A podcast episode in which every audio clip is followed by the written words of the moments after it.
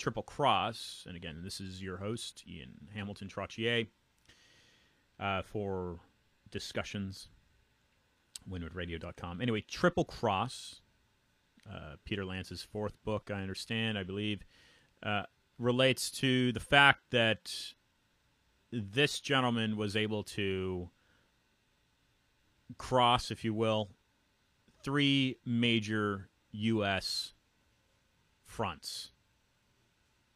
And that would be the CIA, the FBI, and not only the U.S. Army, but the Green Berets out of Fort Bragg. So, over the course of a couple decades, this Islamic spy was able to infiltrate all three of those U.S. organizations and cross them in order to set up uh, Al Qaeda linked cells, terror cells in the U.S., namely in New York City. And if you know about me and you visited my website, iantrottier.com, you'll know that I'm a California native from San Francisco. Another connection to this Ali Muhammad, as he uh, had married a woman out of Santa Clara. So, Peter Lance will be joining us in about uh, nine minutes. And uh, he will discuss with us his book, Triple Cross. And primarily, we will draw attention, he will draw attention, we will discuss investigating Trump. Um, as you know, right now in the United States, really globally, it's kind of like you look at what's happening in Venezuela, you look at the government in Brazil, you look at some of these Latin American governments, you look at Russia. I mean, Putin, like him or not, he's a dictator. He's been in power way too long. I think that a U.S. president in power for eight years is absurd. I think that there's no reason to have a man or a woman in power for more than four. Why do they need a second term? Look, if if they're doing a great job, then what they've implemented is wonderful, and their administration is great, and things are doing well. And hey, look, the majority enjoy. There's no need to have him repeat. I don't. I think eight years is abs- uh, absurd. It's too long. Uh, you need more turnover, and as we're seeing with this billionaire club, it seems like you almost have to be a member of.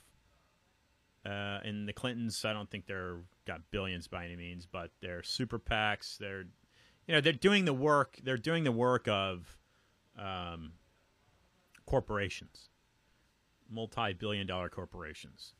Um, so they're in that sense they're puppets, if you ask me. Um, and uh,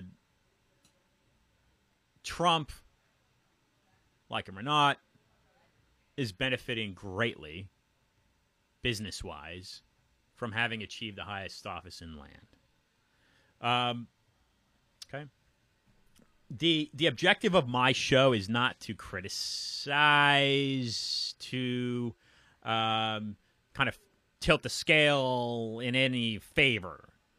Uh, my objective is to level the playing field. Okay, I I don't take sides. I, I don't go one party or the other party. I don't say yay or nay. I basically spend time trying to captivate your interest for you to stand up just like I'm standing up. That's all that's all I've done. And people ask me all the time, you know, how did you get into this program? What are you doing? How did it get you here? And and it was it was a, it was really a fluke. It was a very good friend of mine that originally uh, hails from Brooklyn, New York. He's down here in Miami and he said, you got to look into the Zika Dibrom thing. Dibrom's a pesticide. It's being sprayed to kill the Zika virus back about a year ago. Oh, less than a year, August. September, and I dove in, and everything I found was alarming to me. So randomly, I was uh, doing a car sharing app, and I picked up a girl one day over in the Coral Gables area, and I started telling her about the research I had done and the connections I had made with the Rockefeller Foundation, a Chevron Chemical Corporation, and uh, that turned into a weekly uh, weekly hour to deliver you information and education. And now we continue to be very fortunate and very blessed in that we have uh, some incredible guests coming onto this program. So, iantrottier.com. When you click on the radio tab, you'll find all of those guests, past and future, and soon to be present. Um, some incredible authors that have dug up some some amazing amazing information. Cynthia McKinney, uh, congresswoman out of Georgia, the state of Georgia. She ran for president in 2008. She'll be joining the program. She's confirmed with me. Uh, she ran for president under the Green Party. All right. Couple weeks, we will host John Perkins.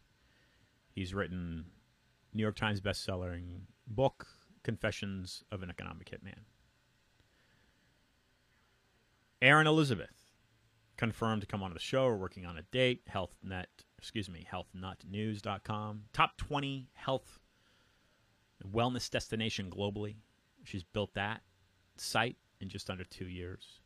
And Brian Pla, uh, working on rescheduling him for the program. Gentera, it's a local company. Uh, it's a pharmaceutical angle to delivering nutrients uh, to athletes and, and, and, people. It's, a, it's just a just a, a, new concept. And finally, let me share with you Chuck Morse, uh, the Nazi connection to Islamic terrorism. I don't have one genre that I stick to. I just know that as we, the people, stand up and voice the voice that we have, we can create a more balanced and democratic republic. And that's what I'm doing. So, Chuck Morse, uh, I think he's right now working at the Harvard University Extension School. His columns appeared in the Boston Globe, the Washington Times, Newsmax, Front Page Magazine. He also has a radio show that he does out of Boston, I believe. Some of his guests have included Geraldo Rivera, Casper Weinberger, Jack Kemp, Noam Chomsky, Gloria Steinem. He will be on July 5th. Okay. Uh, following him will be John Perkins. Next week, we will have past guest. Uh, Michael Brill will be joining us to discuss numerology. And if you caught his episode, we're all numbers. According to the system that he understands, that is in a very small percentage of inhabitants that walk the planet. So, listening to Michael interpret life and existence blows you away should blow you away, and certainly will blow you away. Um, Michael Brill will be on next week with uh, a wonderful new acquaintance that I, I have. Um, Gabby Meese, Dr. Love, L O V V E. She's a matchmaker, but she brings a an incredible angle to being and living that I find important and will deliver to you. So she's going to mesh with Michael, and we'll have a fascinating discussion next week with uh, Gabby and Michael. That'll be next week's show. Last week, if you didn't catch it, Arturo Bor- Borges. Uh, he's working on a comic that has the attention of um, uh, Archie Comics CEO, co-CEO Nancy Silberkleit, if I'm pronouncing that for you correctly. So, coming on the show here, uh, we're going to a break. But we will soon be joined by five-time Emmy Award-winning author uh, Peter Lance. This is your host Ian Trottier, Wynwood Radio. You're joining discussions.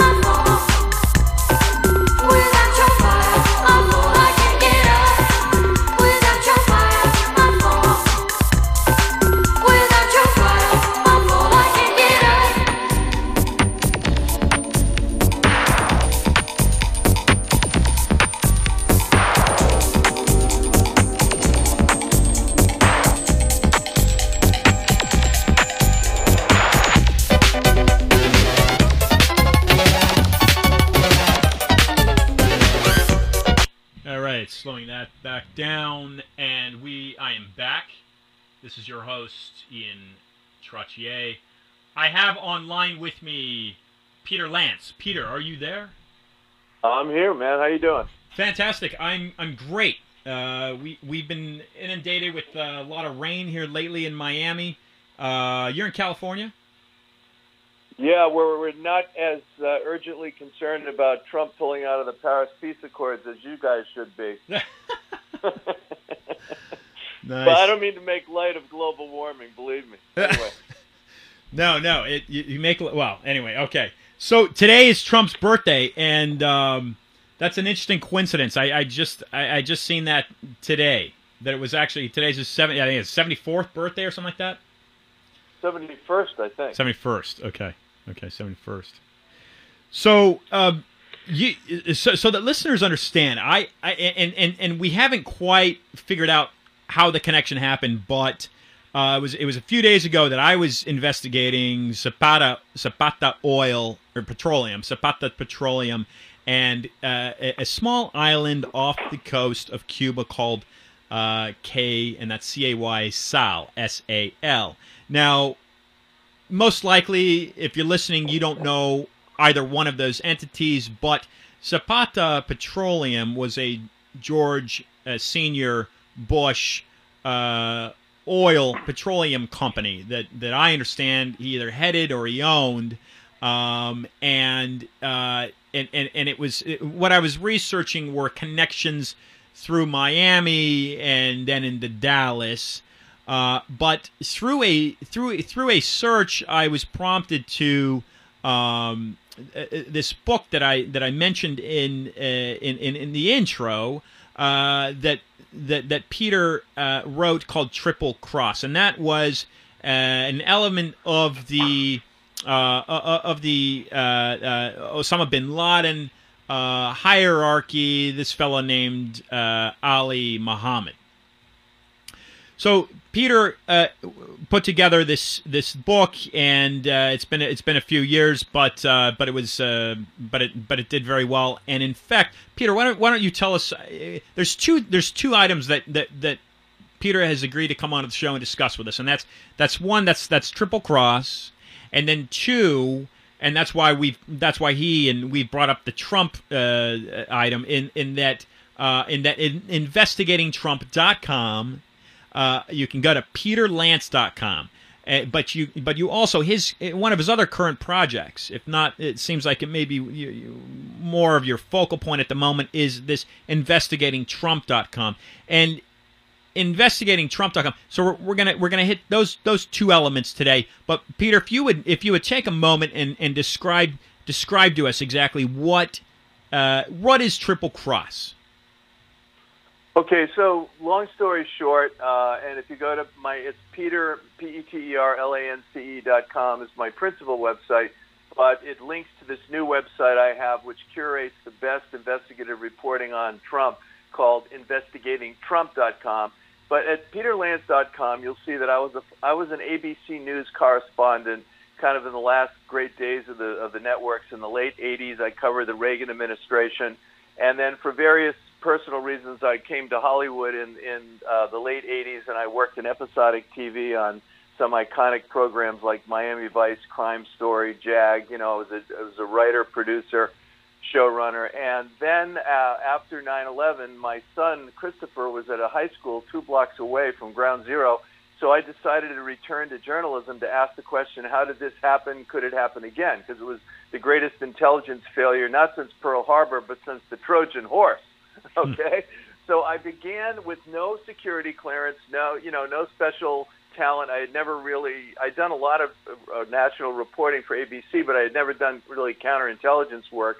So, uh, as it turns out, of the big five intelligence agencies then, the FBI was the only one that one could track without a security clearance. And that's because up until 9 11, the entire war on terror, as it was, was fought as a series of legal cases investigated by the FBI's New York office and prosecuted by the U.S. Attorney for the Southern District of New York, which was where Rudy Giuliani was, Louis Freeh, and then most recently Preet Bharara until Trump fired him, the greatest uh, federal prosecutor's office in America.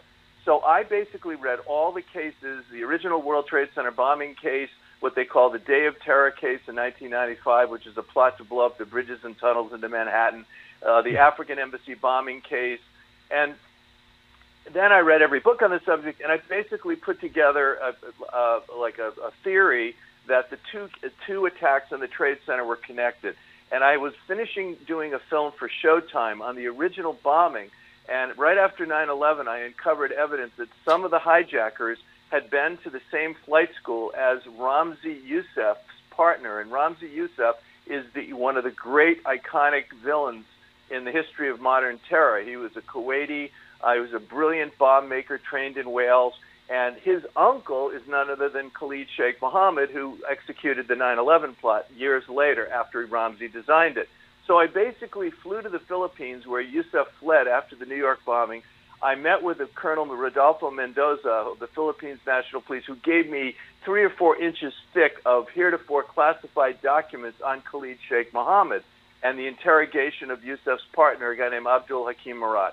Everything I'm telling you right now, if you go to peterlance.com, you'll see there's a timeline right at the beginning of the homepage that has all of this. If you click on the timeline, download it, read it another time after the broadcast, you'll see this incredible story of how Al Qaeda using two world class like bad guys, Ramzi Youssef was the bomb maker, and Ali Muhammad, who was their chief spy, basically outwitted the FBI for decades. I mean, for years, mm-hmm. starting in the summer of 1989, really, and that the FBI had multiple opportunities to connect the dots and prevent 9/11. That's the argument that I've made. It's not some wacko conspiracy theory. It's really well documented. So I've written three books for HarperCollins, which is the largest English language publisher in the world, in the first one called A Thousand Years for Revenge, second one called Cover Up, which is about the 9/11 Commission of for which I te- before which I testified, mm. and that this third one is Triple Cross. That led me. That investigation led me into another investigation of organized crime. Because as wild as this is going to sound to you, and could only happen in New York, there is a nexus between the the terror story and the mafia story. Because in effect, the FBI was so obsessed with FBI, forever bothering Italians, and getting John Gotti that they took their eye in the New York office uh, uh, from this metastasizing Al Qaeda funded cell that began really uh, finding its way into New York as early as 1989. Then uh, the Rabbi Meir Kahane, this famous Jewish figure, was murdered in 1990. That was the first blood, I argue, spilled by Al Qaeda on U.S. soil. And then there was the Trade Center bombing in 1993 that killed six and injured a thousand. And eventually there was the 9/11 attack. And the FBI had so many opportunities along the way. In the beginning, you could argue they were negligent. Then they were grossly negligent by for not connecting the dots. And ultimately, I began to believe they began covering things up. They covered up their own mistakes uh, out of embarrassment. And ultimately, I prove in my work that that within months before 9/11, there was a, a check uh, cashing mailbox store in Jersey City where two of the hijackers got their fake IDs. The two of the guys that flew AA-77 into the Pentagon, and those guys have been on the FBI's radar for years. And that particular, I mean, for months, they were in San Diego initially, but that particular mailbox uh, check cashing store called Sphinx Trading, like Egyptian Sphinx, that store had been on the FBI's radar going back to the early 90s. And if they'd only set up a surveillance plant or perch as they did outside the Ravenite Social Club of Gotti, they would have been in the middle of the 9/11 plot in the summer of uh, 2001. That's the essence of the story that I've been telling. And most recently, now I've been working on the you know the greatest investigative story of our time, the, the the hijacking of the U.S. presidency with the help of Russia, with the installation of Donald Trump as president and uh, either as a useful fool, as the Russians would say, or as a complicitor. That remains to be seen in the investigation of Robert Mueller. But absolutely, I have uncovered evidence as I work on a new book on the on the Russian election hack that there was there's probative circumstantial evidence that they not only hacked the Democratic National Committee and, and, and produced this embarrassing information from John Podesta's emails that affected Hillary Clinton, in the normal, uh, conventional uh, campaign, but that they also uh, penetrated key voting districts in those battleground states that Trump was able to get the presidency through the Electoral College on in, in less than 110,000 votes. Okay, so that is the work that's my principal obsession right now, and in, in a, saying that in a positive way. Mm-hmm. And uh, I was really happy when you connected with me uh, on Triple Cross. So that's that's my long introduction. That's no, that's that's awesome. And so you're throwing out, and there's what I didn't realize is before was it? It may have been before the Batista regime that caused the revolt for Castro to move into Cuba. But at some point, from my understanding, briefly on that line that led me to you was that there was a huge mafia presence and that would be uh, Italian and most likely and maybe Sicilian. I'm not sure, but there was a huge uh, presence, a mafia presence in on the island of Cuba, which which which caused uh, which led to a, a, lot of gambling. There was like a huge gambling issue in in, in Cuba. Uh, historically, so there's you know there is a mafia connection to, to all these, and and and and, and in in the Russian connection here to the hacking, there's maybe maybe an element element element of Russian mafia, which is uh, different from the Italian mafia. And I don't know if anything what any of what I'm saying is kind of hit, hitting yeah. hitting anything with you. Yeah. let, let me let me just jump in real quickly. First of all, yeah, there definitely was uh, the Russian, is, is famously portrayed in Godfather Part Two uh, with Lee Strasberg playing a Meyer Lansky-like figure with Michael Corleone. You know, we're gonna if I if I wake up in the morning and there's a briefcase with a million dollars, I'll know I have a partner. If I don't, I don't. You know, whatever. So yeah, sure. Clearly, the mob was was in Cuba, but I'm not talking about a mafia connection to the terrorism story per se. Yeah. Only the nexus of that, the connection, was in 1996, and this is this is a story that you wouldn't believe, but it's on the timeline. I'm just going to tell your listeners this now. It's absolutely true. And if you go to peterlance.com, uh, uh, to the upper left corner on my homepage, you'll see a little column that says investigations, and it says Greg Scarpa Jr., a mafia wise guy, uncovers a treasure trove of Al Qaeda intel. So this was something that happened by accident, but that's where the connection began. And that is so. It's not like the the American mafia was involved with terrorism. This guy, Greg Scarpa Jr., who is the son of Senior, who was called the, the Killing Machine and the Grim Reaper, he, he stopped counting after 50 murders. Gregory Scarpa Sr. He is the subject of my fourth book, which is called Deal with the Devil.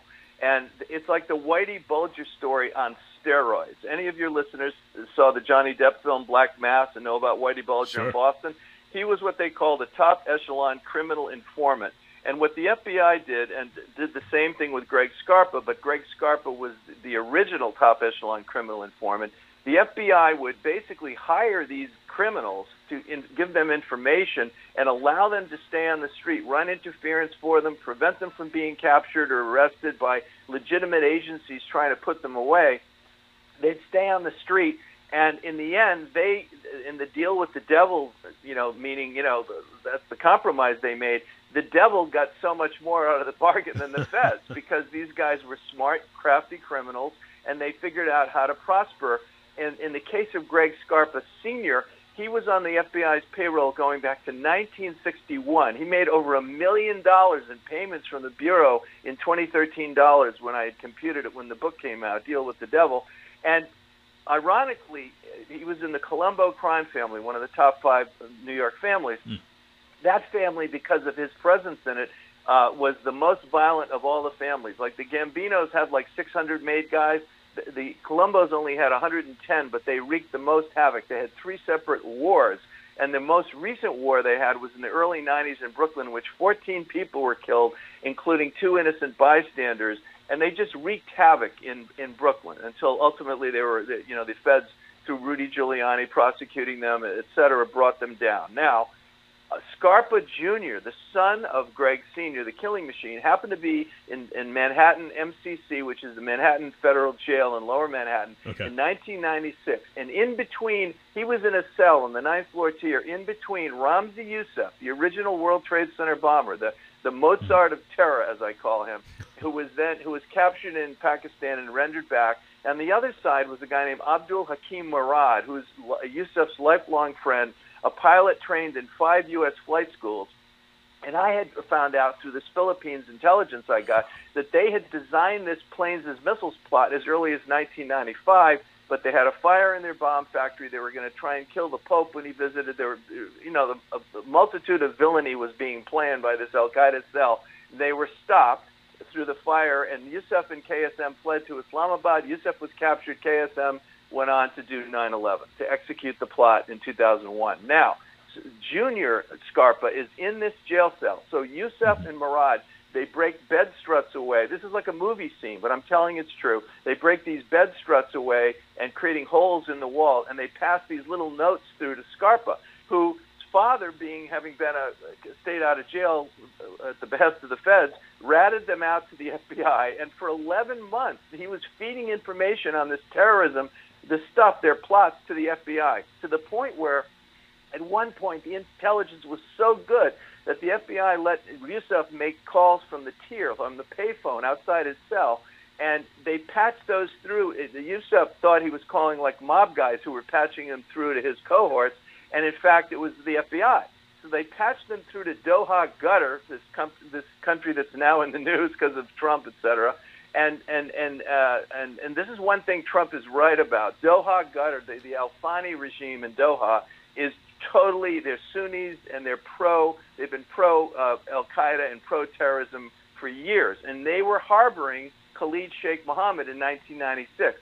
So the FBI sends the hostage rescue team, which is the you know kick the door down, you know the render team that they send overseas to bring people back and they waiting at the airport, cooling their heels while the Al Thani spirit KSM out of the country to the Czech Republic, only to have the towers go down on 9/11. So this intelligence from Scarpa Jr. was genuine, pristine, etc. And with any other informant, he would have been released from jail or have a diminished sentence. You know, when he came up, he was going to go on trial for drug uh, charges in 1998. But they basically buried him. They gave him a 40-year sentence because they were so embarrassed by the unholy relationship that Scarpa Sr. had with an FBI agent named Lin DeVecchio that they decided that about 75 cases in this third Colombo War would go down if Scarpa Jr. was believed. So rather than give Scarpa Jr. the credit he deserved and, and you know give him to, you know downward release time, as they say in the in you know federal terminology, they basically threw away the key. Okay, and I began writing about this. I found out about it, so I wrote about it in my second book called Triple uh, a Cover Up, and then later I did this huge book called Deal with the Devil. And and you know Patrick Fitzgerald, who was the U.S. attorney in, he was the assistant U.S. attorney in Manhattan at the time, 1996. He was the head of organized crime and terrorism. There was one unit. He visited Scarpa. He was completely aware of how genuine the Scarpa materials were. And if you go to peterlance.com and go to that little thing, Greg Scarpa Jr., you can click on these FBI 302 memos. A lot of what you've heard this term 302 memos and the whole Comey uh, controversy mm-hmm. recently, the FBI records these memos in the regular course of doing business, memos that they expect someday may see the light of day. They're not classified. And so the FBI did 11 months of memos documenting what Scarpa uncovered from Yousef.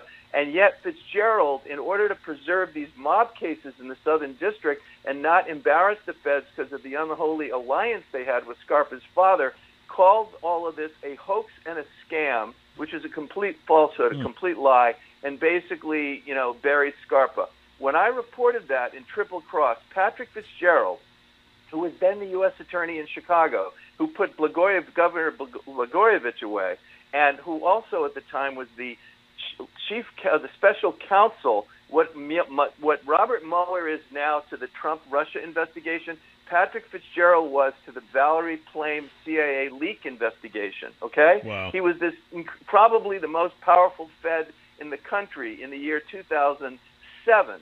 And after I reported on him in my book Triple Cross and told this totally truthful, libel-proof story, mm-hmm. factual story, uh, he started threatening me and HarperCollins with libel. He was going to sue us uh, personally for libel, which is unheard of because public officials and public uh, public uh, figures in order for them to collect on a libel claim, they not only have to prove that what you say is false, they have to prove that you published it with reckless disregard for the truth or actual malice, meaning that Peter Lance knew it was false and so did HarperCollins and they published it anyway, which is absurd. All of my books were vetted heavily by outside counsel. But nonetheless, given his power, Patrick Fitzgerald had put Judith Miller of the New York Times locked her up for 85 days in that whole investigation. So if you can lock up a New York Times reporter, you've got a lot of juice, okay? At yeah. least he thought he did. so he came after us for 20 months, and he took me out of play. I, I couldn't do any work. I had to like defend myself. I had to revet the whole, take all my files out of storage and reprove every single fact. But in the end, I did. And the new paperback edition of Triple Triple Cross, which you, which is there's a link on my website. You can order it through Amazon. There's a time that timeline that you see that you can download yeah. for free right now as a PDF. We put that out in 2009. It, normally, the paperback comes out the year after the hardcover in 06. This took three years, but it, there's 26 extra pages to show you how embarrassed the feds were by what this reporter Peter Lance, without any I had wow. I had no resources other than a book advance. I had no security clearance. You know what I had? Shoe leather and tenacity and my ability to talk to people and get people to believe me, including a number of FBI agents in the New York office who were my sources. And I wrote this book. It came out, and then I did this other book, Deal with the Devil. And this project has now propelled me into the book I'm doing on the Trump investigation because guess what? Okay, there's actually a, there's a payoff to this long soliloquy, Ian, and and the payoff is that Felix Sater S A T E R, F E L I X, S A T E R, is a stone Russian mafia guy who was in business with Donald Trump, as, and Donald Ooh. Trump knew him. I have him going back as early as 1996 with a connection to Trump at 40 Wall Street, a, a business that Trump owned when Sater was running a kind of Wolf of Wall Street pump and dump scheme to defraud up to $40 million from investors. But his father, Michael Sherostovsky, is a stone capo in the Mogilevich crime family, Russian, the most dangerous and biggest Russian crime family in the world. They came from the Ukraine when young Felix was like under 10 years old. He went to Pace University a few months, got his broker's license, and then one night after he'd made a few thousand bucks, he got into a bar fight, stabbed a guy with the stem from a margarita glass, 110 stitches in the guy's face, and Felix goes away for a year and a half, gets out, and even though he loses his broker's license, starts up this pump and dump scheme, uh, you know, called White Rock Partners that defrauded all this money. The U.S. attorney in Brooklyn now comes. This is where the feds are connected to so many of these things. The U.S. attorney in Brooklyn was Loretta Lynch, ultimately that presided over this case. And because Felix Sater ultimately convinced her, the way Scarpa convinced the feds that he was going to help them, and the way Whitey Bulger, Bulger in Boston convinced the feds, he basically convinced uh, Loretta Lynch after 9/11 that because he was Russian mob, he could get information on Stinger missiles that were allegedly going to Osama bin Laden. It was absolute bunk. Okay, it was BS. Okay. But Loretta Lynch bought it, and this guy basically was protected by the feds. They put seals upon seals on his case so that nobody, no innocent investors could figure out that he was a criminal and he ended up in business with Trump. He was one of the main uh, partners on Trump Soho, a 46-story building, and he later ended up at Trump Tower with a business card, senior advisor to the Trump Organization, with offices at Trump Tower. And as recently as January, he was involved in that floating that Ukrainian peace proposal with Michael Cohen, Trump's lawyer, and a Ukrainian pro-Putin uh, politician so that sanctions could be lifted. So Felix Sater runs like a hot circuit cable through this story, and he's the principal subject of my book on Trump. So that's where the Russian mafia comes in, if any of this makes sense. Dude, you're like a you're like one of the only you, I don't know if you're practicing or not, but you seem like one of the only honest lawyers in the U.S. No, I don't practice. I'm not a practicing lawyer. I have a JD from Fordham, class of '78, and a master's from Columbia J School, but it's you know, and I have to tell you something. The ter- law school was like boot camp for an investigative reporter. The whole that's what I'm thinking. Of, yeah, it, it's like yeah. it makes your mind. It organizes yeah. your mind. It's like learning how to be an emergency room doctor, right? What is the key? Yeah. Quickly diagnosing pathology, right? and that's that's the skill set that I've developed after all these years. And I'm happy that you found me and that your audience of young people who really are hungry for the truth out there have found this work. And you know, maybe they'll, you know, if they, it, like I, I my my Twitter handle is my name P E T E R L A N C E all caps underscore. And and I have a thing hashtag hashtag investigating Trump. So the more people that can, you know, begin to follow what we're doing, and every day I put two or three choice articles up on the website, and I, I do HuffPost myself about once a month. But just now, I put up a killer timeline. If you want to talk timelines, okay. it's on investigating Trump, and it says about Bill Moyers and this guy named Stephen J. Harper, who's an incredible lawyer. The most mind-blowing timeline of relating to Trump's connections to Russia that you will. I'm telling you, it's beyond the beyond good. Okay. So that's up there right now, and that's a resource too. That's that's in, that's insane. That's that's totally incredible, man. But let's get it. Let's get into that. So, okay. um, give us what you got, man. Investigating Trump. Uh, as as as I've explained to you, and, and we're on the same page. We're all about information, getting people out there to talk, to speak for themselves, and and and and and I, I said a phrase that I liked quite a bit uh, earlier in my introduction to the show, but it, you know, it's all it's it's really it's all about we the people voicing our opinions so that so that so that we can maintain and tear down some of these. I mean, tear down some of these layers that are just just filthy, uh, mentally filthy, and and and and and, and make sure that our republic stays. Uh, a just and balanced uh, democracy, but as as listeners would know, Clinton wins, and this is this is like shades of Gore Bush, but Clinton wins the majority. Yet the guy we got in office is the guy that wins the electorate college, which, okay, wait, that's yeah. I mean, so he won by. Listen, he, He won by less than 110,000 votes, okay, in Wisconsin, Michigan, and Pennsylvania.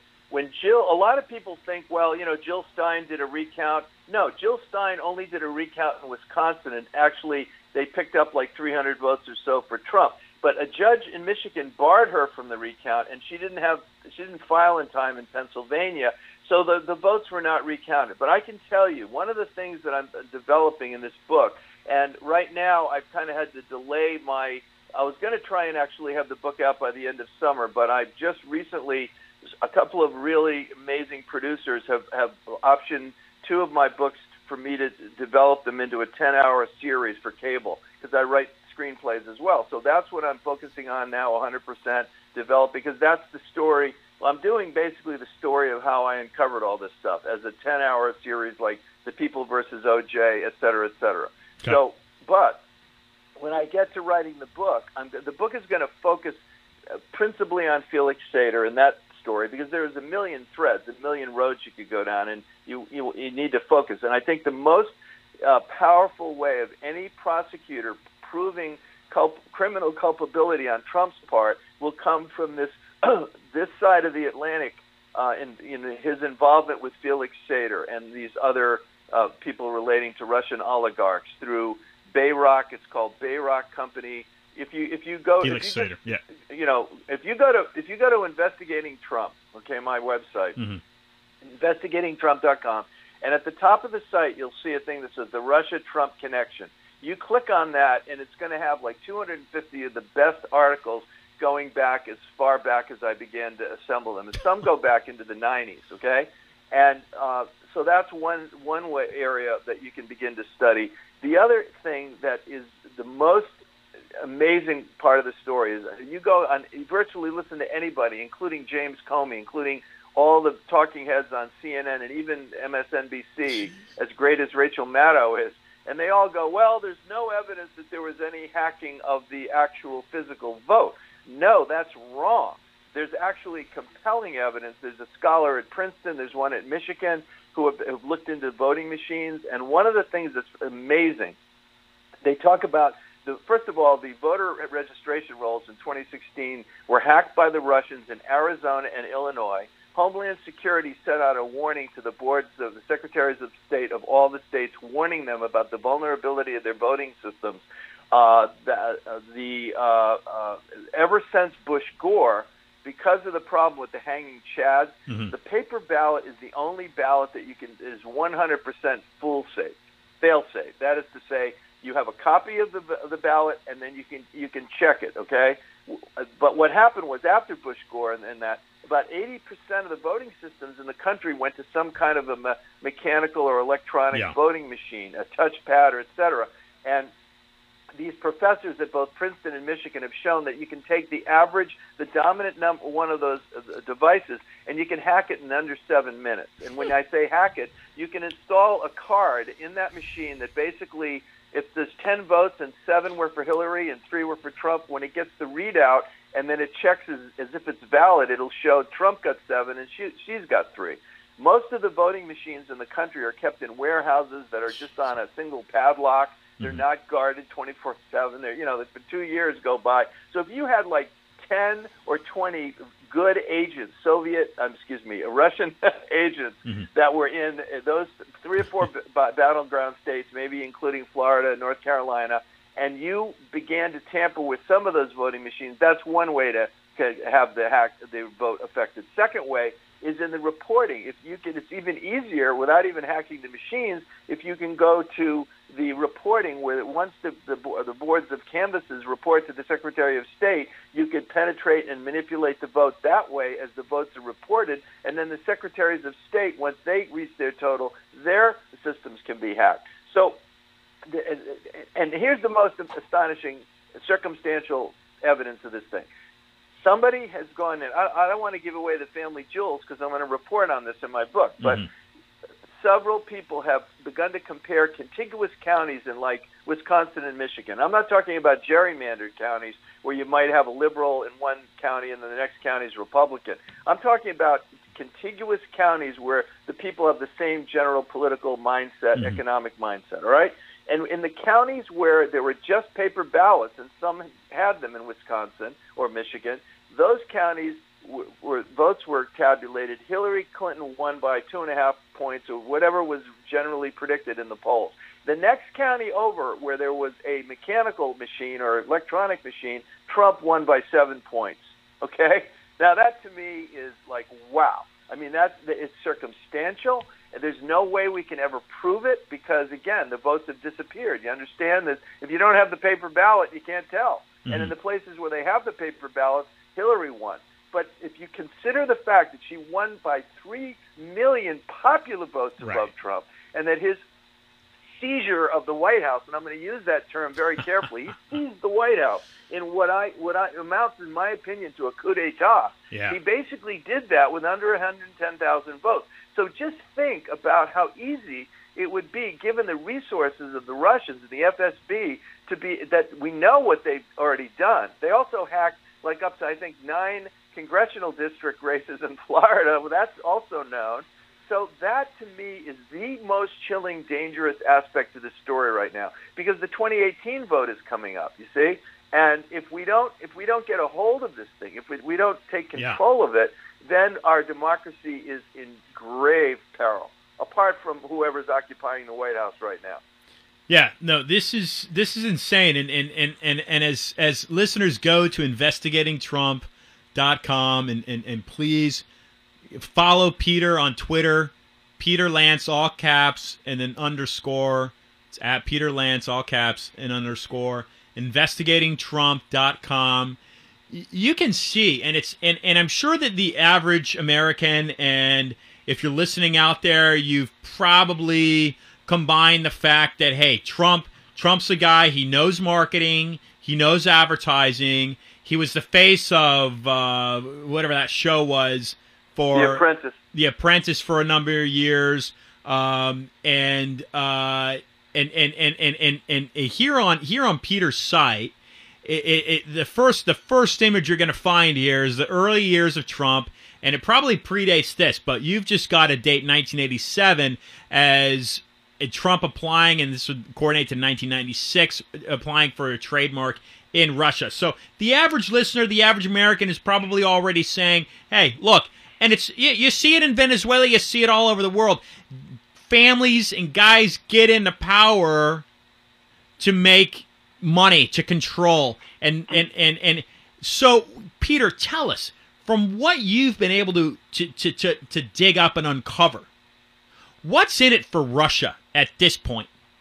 What what what is Putin? And I'm gonna I'm gonna assume it's Putin that that and and, and yeah, I yeah. yeah Putin Putin is Russia yeah Putin is, here's what's in it immediately. Like with the snap of, I don't know if you can hear me. I'm snapping my finger in front of my iPhone, right? With the snap of a finger, if the sanctions were lifted, now let's just go over why there were sanctions on Russia. They invaded Crimea. They hmm. actually invaded another country. The Soviet Union was broken apart. But Vladimir Putin, as he seized power, is a super nationalist. He wants to return the old USSR. He wants to pull right. it back together again if he can, right? Yeah. He wants to destabilize Europe as much as possible.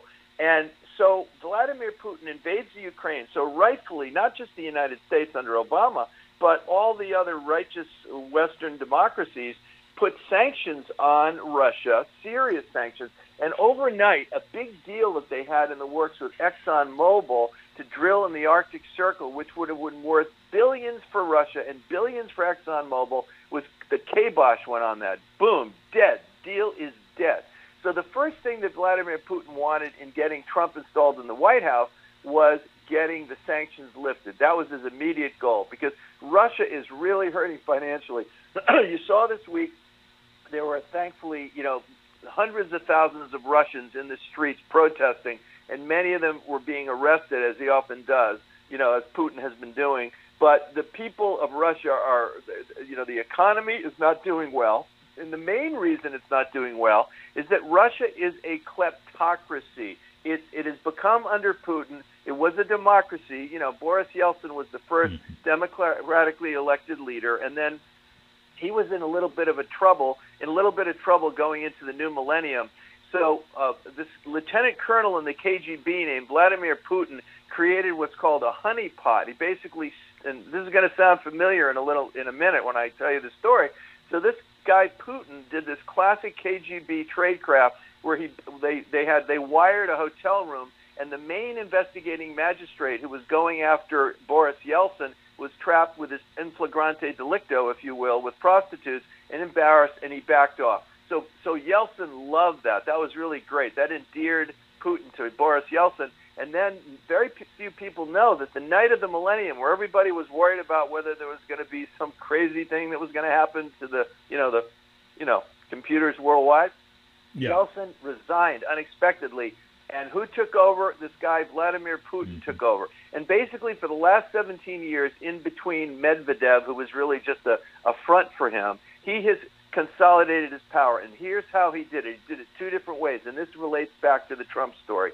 He created oligarchs. And what these oligarchs are, uh, as, as Putin basically uh, sold off huge parts of, of Russia's resources, the gas uh, industry, the oil industry, the aluminum industry, bauxite, fertilizer, you know, all these incredibly lucrative, you know, Russia's one has some of the greatest natural resources mm-hmm. in the mm-hmm. world. He basically privatized them and he allowed certain of his cronies to, to, to run them. Mm-hmm. And then, of course, you know, the word is, and we don't know, we're not in the room, we, we don't see the, where the money goes, but the money is kicked back upstairs to Vlad, okay? Mm-hmm. So he is now considered to be one of the richest men in the world, rivaling Bill Gates and the, but he also did business with the Russian mafia, which was very began to get really strong after the of the as the wall fell, as as, as Gorbachev began, as the USSR fell apart. The Russian mafia gained more and more power. So what what what Putin did very wisely,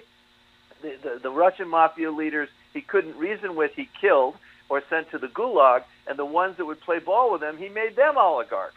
So now he's got these oligarchs who are mafia guys, and he's got these other oligarchs. One of the oligarchs that was created by Putin, known as uh, is called Dmitry Rybolovlev, and he's the fertilizer king. He's the guy that when Donald Trump was in, uh, like, alleged to be in sixty million dollars of debt to Deutsche Bank, he, this guy Rybolovlev buys a like this garish property in Palm Beach that that Trump had bought for like forty million. And and nobody could figure out what he was going to do with it because it was just this awful huge estate. And Rybolovlev, who had only visited it once and later tore it down, paid a hundred million. Trump suddenly made a sixty million dollar profit at a time when he owed sixty million to mm-hmm. Deutsche Bank. You see what I'm saying? Nice man. So that's why follow the money is really crucial here. Like the old Watergate phrase, follow the money. Mm-hmm. And because Trump has refused to release his tax returns, we don't really know the extent of his debt, which is really important because that can show you who can put the finger on him.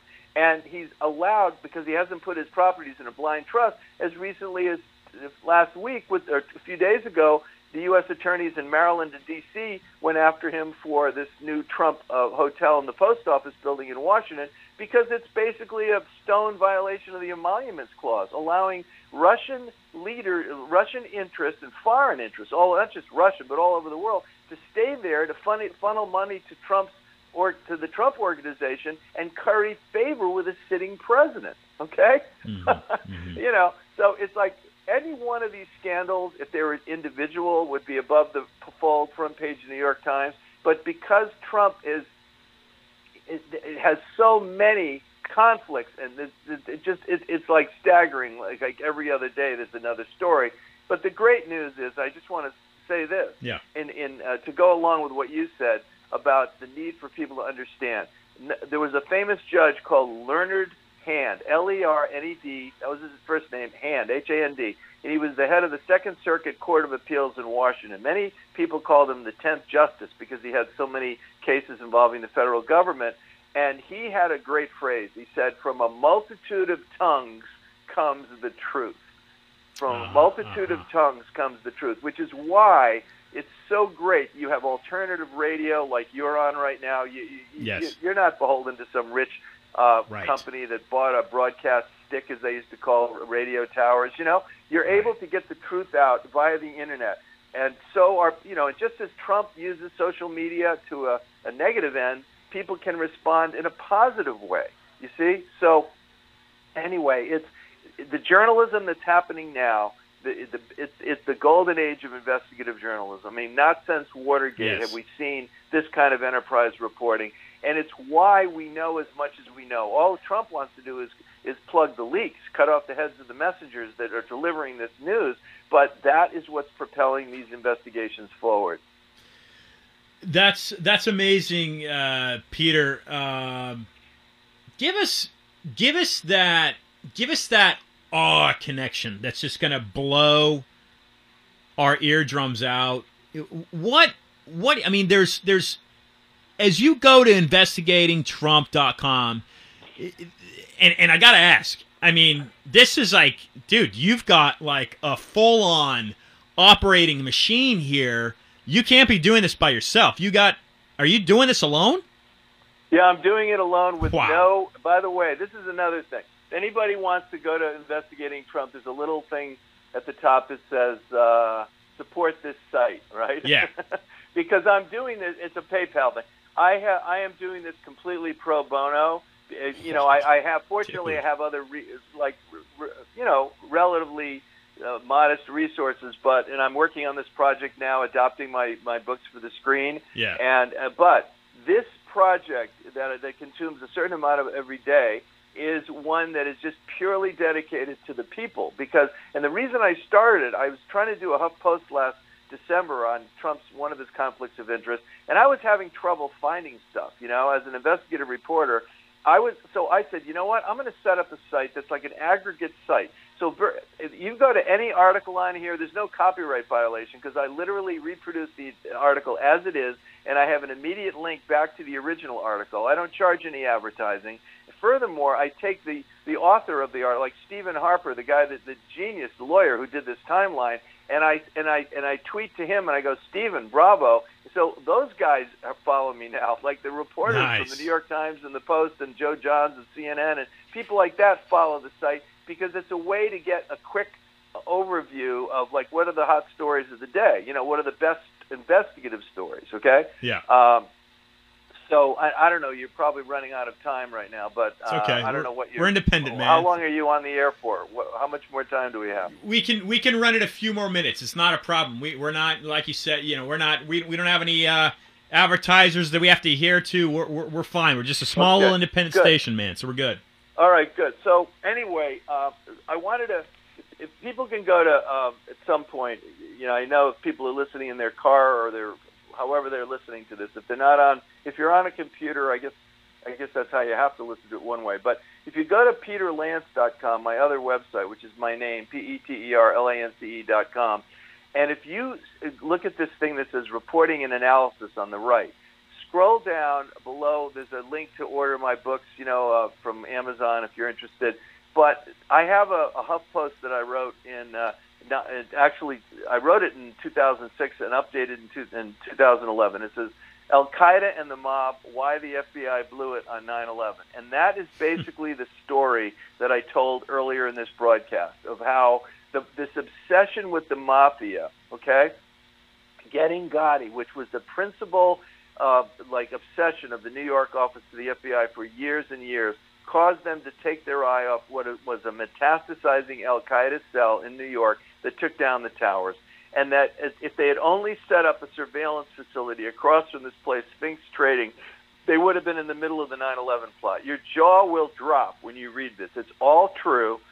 And why should we care now? I want to I want to close on this note. Okay. This is why it's really important for you guys out there, men and women who are listening to this, to be hyper vigilant and to educate yourself Wow. and keep the pressure on. Because here's the worry.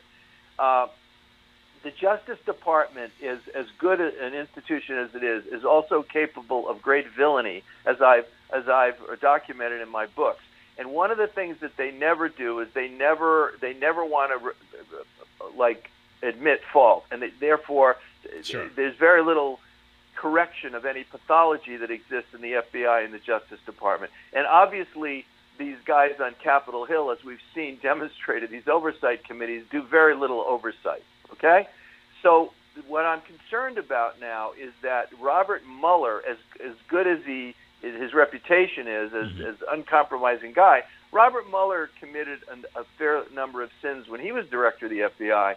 He appointed a guy named Dale Watson, who was the head of counterterrorism, who was an absolute empty suit, wing-tipped bozo who didn't even know the difference between Sunnis and Shia. You know what I mean? Mm-hmm. And this is the chief FBI counterterrorism guy.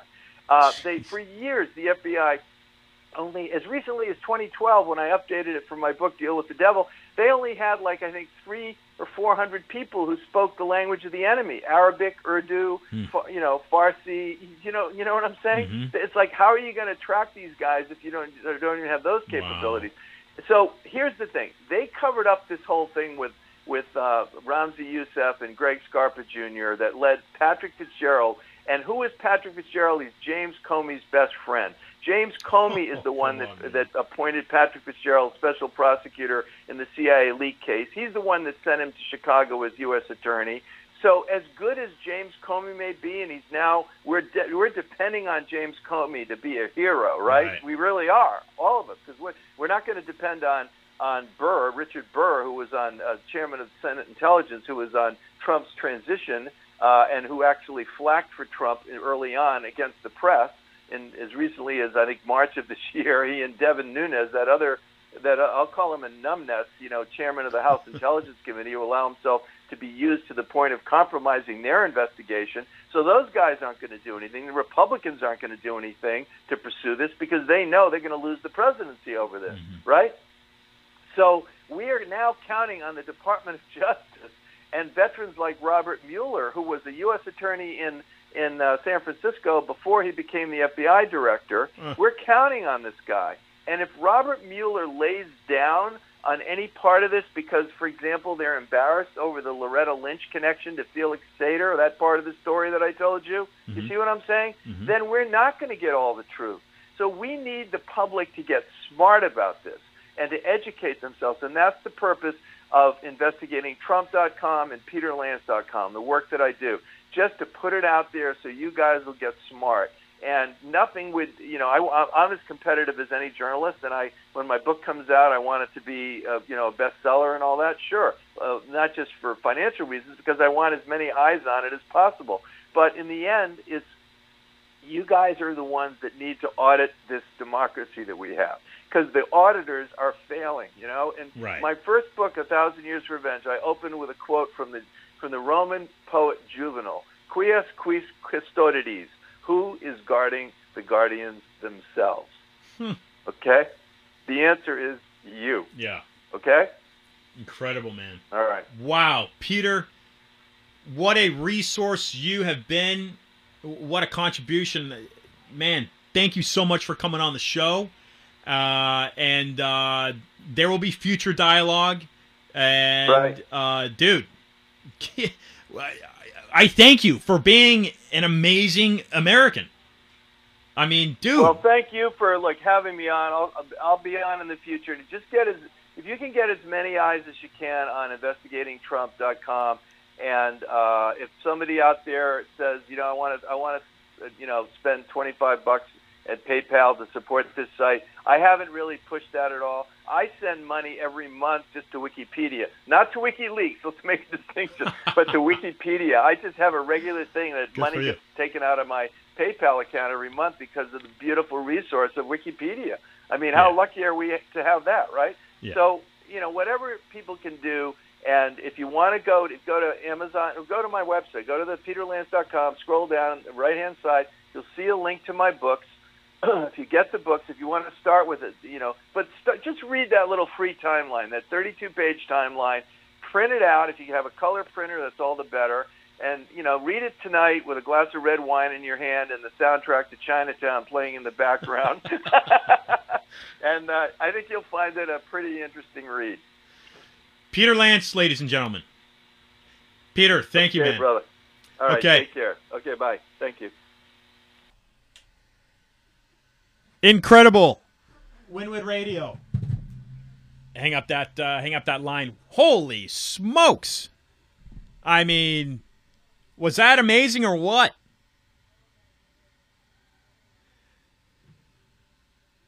This is your host, Ian Hamilton Trottier. Okay, my my family's been uh, in North America since 1640. That's the Trottier line, stemming from uh, essentially the outskirts of Lyon, France. My mother's British. My Trottier line uh, landed in San Francisco in 1890, where I hail from and currently enjoying my time in the beautiful sun of Miami, Florida. Each and every one of us, like Peter says, we are the auditors. We keep our democracy in check. We are the checks and balances. Unfortunately, we know that greed takes over when it becomes to financial means. And though the U.S. Constitution is a beautiful document, in 2017, do you trust your local congressperson?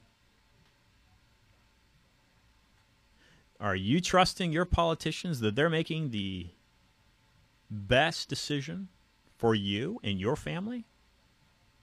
Or are they making the best decision that's going to benefit the wealthier family that lives down the street? Are they being bought out by large corporations? Okay, it all trickles down and up and around and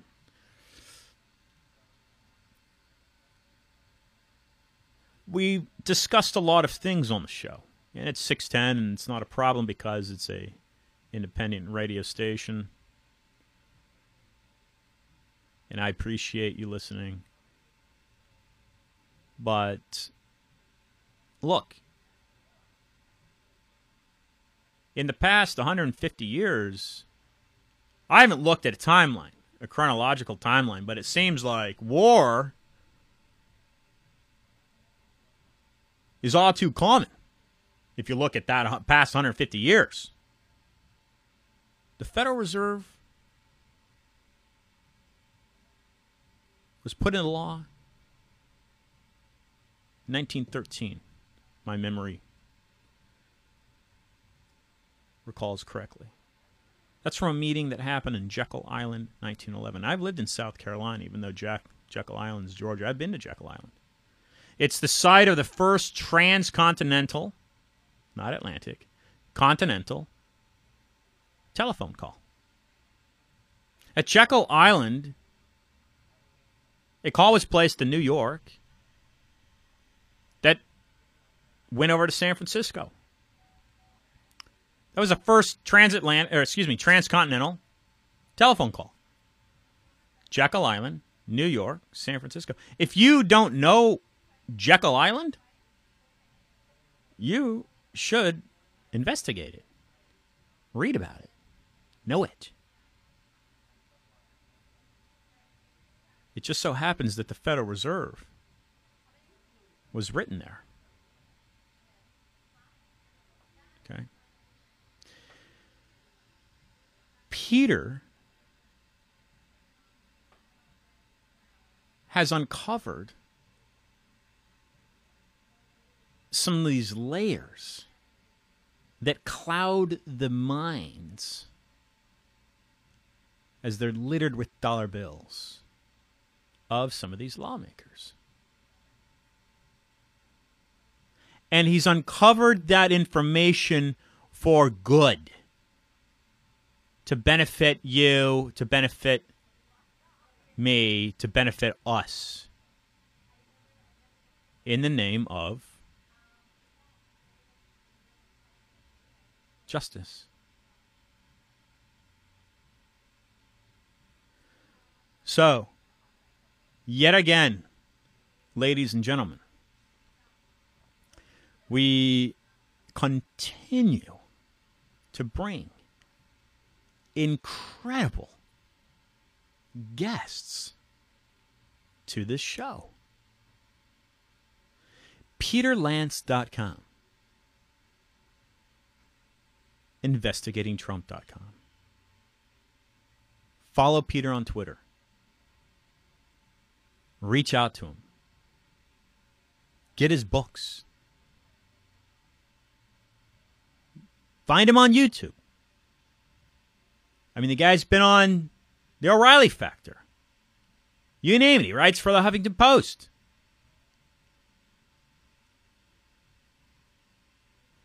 Allow him to be a source of education for you, of information for you.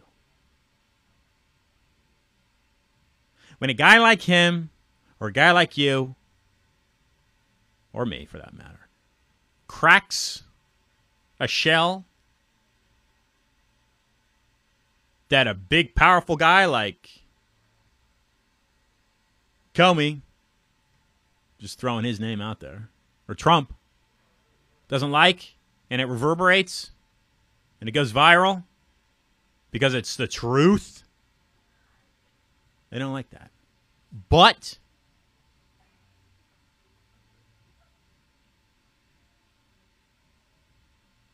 we should be bent on auditing our government and making sure that democracy stands tall in this republic. Very important. And for me, it all stems from the mandate from the CDC down to the state, Governor Scott, down to the county, Gimenez, to spray Dibrom, a highly potent, toxic agricultural pesticide that had never been used on human population prior to kill the threat of a Zika virus that had been around since the 1940s. That is and was relatively harmless. Harmless. There's no direct link to Zika itself, without taking into consideration immunotoxicology or elements of toxicology in the environment, there's no direct link that Zika causes microcephaly. None. However, there is science that shows and proves that Dibrom, otherwise known as naled or naled, does cause microcephaly. So back in September, as I'm looking into this and I see pregnant women walking the streets, being exposed to the pesticide that's being sprayed on Wynwood and Miami Beach, my heart sank. So, as I had discussed with a friend earlier today, I would like to know those numbers locally. I'd like to know somehow the Zika scare was squashed. Where is it now? When was the last time you'd heard a story on Zika? Oh, the, the Dibrom thing took care, took care of it? Well, what I'd like to know, and if you're listening and you have the time, you can find this out, please call in next week. What I'd like to know is what have been the cases of microcephaly in Miami Dade since August of last year? Just out of curiosity. Just out of curiosity. I'm your host, Ian Trottier. This is Wynwood Radio. You have just listened to discussions. Next week, join me for numerology by numerologist Michael Brill, who, in collaboration with myself, will be bringing on relationship expert, because that's always important in life, Dr. Love Gabby Meese. Until next week, thanks for listening and be awesome.